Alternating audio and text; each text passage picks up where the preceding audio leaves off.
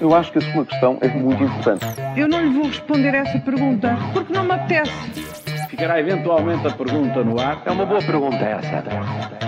Ainda bem que faz essa pergunta com o Paulo Ferreira e o Júlio Magalhães, hoje com perguntas sobre desejos eleitorais, incertezas e, Júlio, guerra. É isso, mais uma corrida, mais uma viagem, mais uma guerra. O mundo, tal como os carrocéis, anda à roda, é? E parece mesmo um carrossel, é um slogan que costumamos ouvir de, nas feiras, mas o que nos parece esperar é isso mesmo. Abraços com uma guerra na Ucrânia, que parece não sair do sítio. Agora, novo conflito cuja retaliação de Israel, que está anunciada, pode desencadear novos outros conflitos, novas viagens letais pelo mundo.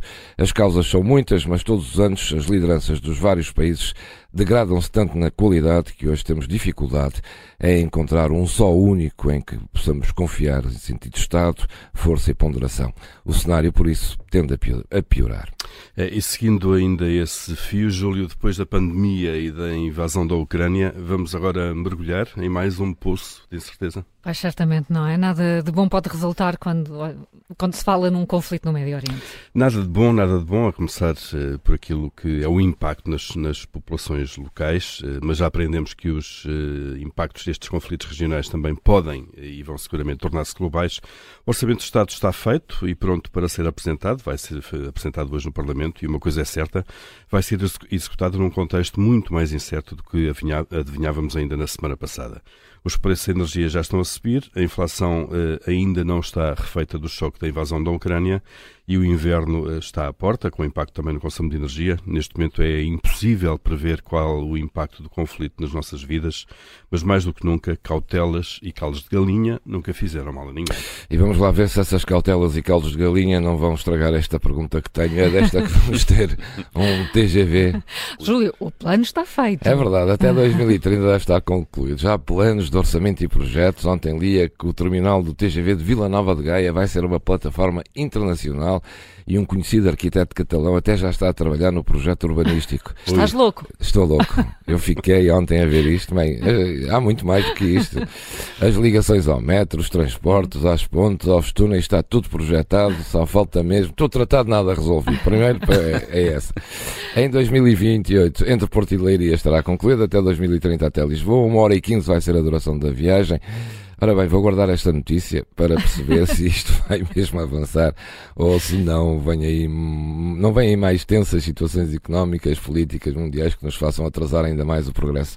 Como se costuma dizer, isto tem tantos anos de atraso que é mesmo ver para crer. Mas vou guardar a notícia. Guarda, junto àquelas dos anos 90 que dizem a mesma coisa. e as da 50 do aeroporto de Lisboa.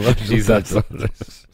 Olha, Gouveia e Melo aparecem primeiro numa sondagem sobre as presidenciais. Será que os portugueses gostam assim tanto de autoridade e de organização?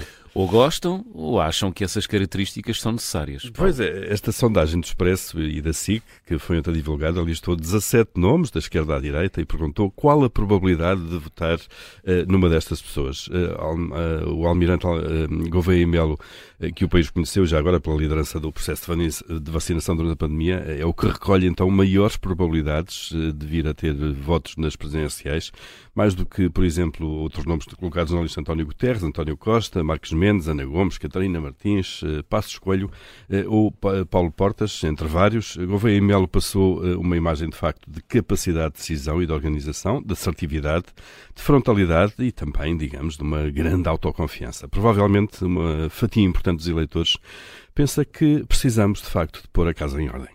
Paulo Ferreira e o Júlio Magalhães com as perguntas que marcam a atualidade. Amanhã, nova edição do Ainda Bem que faz essa pergunta. A questão é difícil.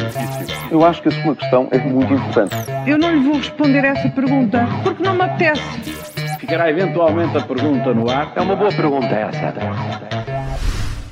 Rádio Observador.